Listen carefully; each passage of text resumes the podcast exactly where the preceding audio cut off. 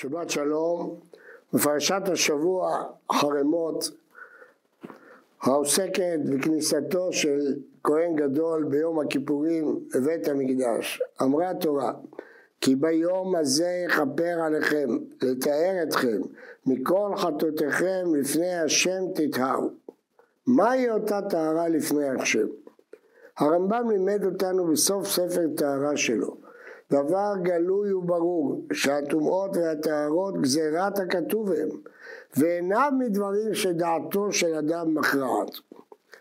מתורתו של רבי יהודה הלוי למדנו שכל מקום שיש סילוק חיים או סימני חיים יש טומאה.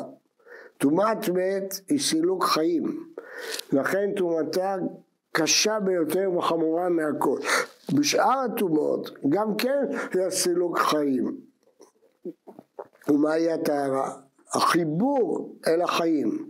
לפיכך הטמא נצווה לטבול במים חיים, או שיזו עליו מים חיים, כדי להתחבר מחדש אל החיים.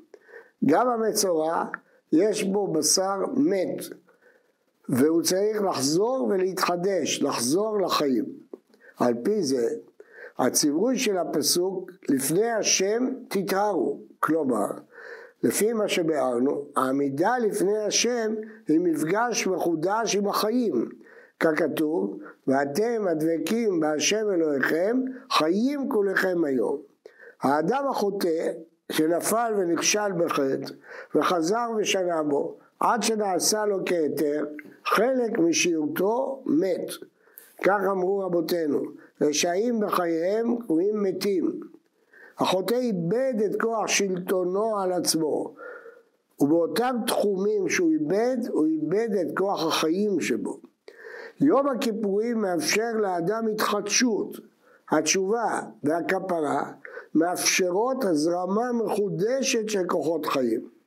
עומד האדם מחדש לפני השם, מקור החיים, וזוכה למתנת חיים חדשים. כוחות הנפש שאיבדם בעוונותיו שווים אליו כתוצאה מאותה התחברות מחודשת אל מעיין הטהרה, מעיין החיים. והם דברי המשורר בתהילים ברכי נפשי את השם ואל תשכחי כל גמוליו הסולח לכל עוונכי הרופא לכל תחלואיכי הגואל משחת חייכי, אבטרך חסד ורחמים, המשביע בטוב אדייך, תתחדש כנשר נעורייך. ביום הכיפורים האדם העומד לפני השם ומתאר הוא כנשר זקן המשאיר את נוצותיו ומחדש את נעוריו. וזהו ספר החיים שנפתח ביום הכיפורים. ספר שבו הכוחות מתחדשים בטהרה. ואלו הם דברי רבי עקיבא החותמת את מסכת יומא. אשריכם ישראל, לפני מי אתם מתארים ומי מתאר אתכם? אביכם שבשמיים, שנאמר זרקתי עליכם מים טהורים וטהרתם, ואומר מקווה ישראל השם. מה מקווה מתאר את הטבעים? אב הקדוש ברוך הוא מתאר את ישראל. הרב סולובייצ'יק אומר על המשנה הזאת מאמר זה אמר רבי עקיבא סמוך אחרי החורבן. שברון הלב של היהודים בשנה שאחר החורבן. הגיע יום הכיפורים והם בלי עבודת היום, בלי כהן גדול, בלי קטורת, בלי כל הקדושה של יום הכיפורים. אפשר היה להרגיש שהכל אבוד, שאין להם תקנה לחיים. ואז בא רבי עקיבא והכריז אשריכם ישראל לפני מי אתם מתארים? גם בלי קורבנות גם בלי כהן גדול. די לכם במה שכתוב לפני השם תטהרו אדם שנכנס לקדושת יום הכיפורים כמי שנכנס למקווה ללא חציצה וללא שיעור. הטהרה אינה רק מחיקת החטא היא גם מתארת את הנפש מהיותה מוקטמת בחטא ומאפשרת לה לזהור באורה כפי שהייתה קודם לכן. כך כותב הרב בר שאול, הטהרה גדולה מן התשובה ונשגבה ממנה. התשובה אל השם פירושה פגישה חדשה עם אביו שבשמיים, חיבור חדש של קשר שניתק, דבקות באביו שבשמיים ללא שיעור, התקללות נר הנשמה באורו של עולם, טבילה מתמדת של הנשמה במקווה. ועוד דרש רבי אלעזר בן עזריה עבירות שבין אדם למקום יום הכיפורים מכפר.